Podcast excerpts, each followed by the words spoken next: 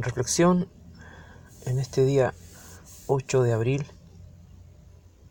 basado en el Evangelio de Juan, el capítulo 6, verso 51.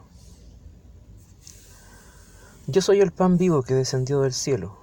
Si alguno comiere de este pan, vivirá para siempre.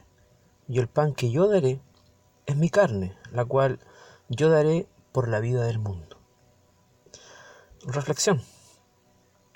Estas palabras en Jesús y un largo discurso, dado a las multitudes, marcaron un punto de inflexión. Es decir, aquí muchos no resistieron las palabras de Jesús y volvieron atrás. Dice el Evangelio en el verso 66 del mismo capítulo 6, desde entonces muchos de sus discípulos volvieron atrás y ya no andaban con él. ¿Por qué dejaron a Jesús? ¿Qué les escandalizó de sus declaraciones? ¿Se sintieron frustrados? ¿Les pareció una locura que Jesús dijera de sí mismo que Él era el pan del cielo?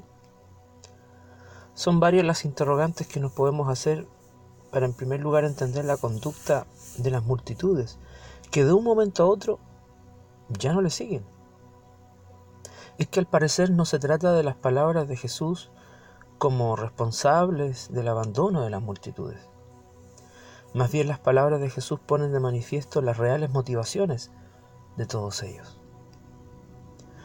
Ahora bien, si nos imaginamos el momento en que Jesús pronuncia estas declaraciones, muchos de nosotros habríamos reaccionado tal vez de la misma forma.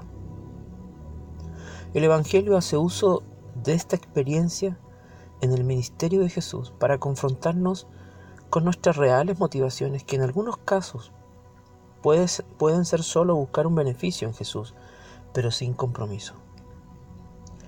Dejando atrás el aspecto negativo que tiene este pasaje en la conducta de las gentes y la inevitable reacción en Jesús que más adelante se revelará en una pregunta honesta y franca a sus discípulos más cercanos. En el verso 67 del mismo capítulo, Él pregunta a sus discípulos, ¿también ustedes quieren irse? Veamos entonces el sentido de estas expresiones de Jesús. Jesús usa la metáfora del pan y en otros momentos usará el agua para hacer referencia al beneficio que en sí mismo puede dar a todo aquel que decide seguirle y comprometerse con él. Todos sabemos lo fundamental que pueden llegar a ser el pan y el agua para sobrevivir, aún más en estos tiempos de crisis donde lo económico se vuelve un gigante que con sus sombras nos quiere hacer perder la fe. La propuesta de Jesús es mucho más que pan y agua en el sentido literal.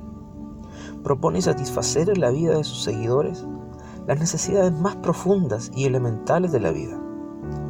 Nada ni nadie más pueden llenar la vida y satisfacerla como su palabra y presencia.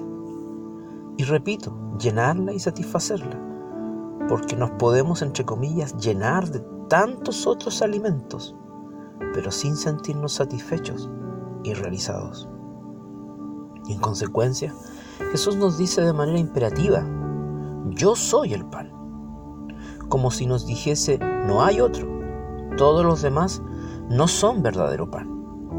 Es decir, la única realidad que alimenta la vida en todo es la influencia de Jesús. No aceptes imitaciones ni reemplazos.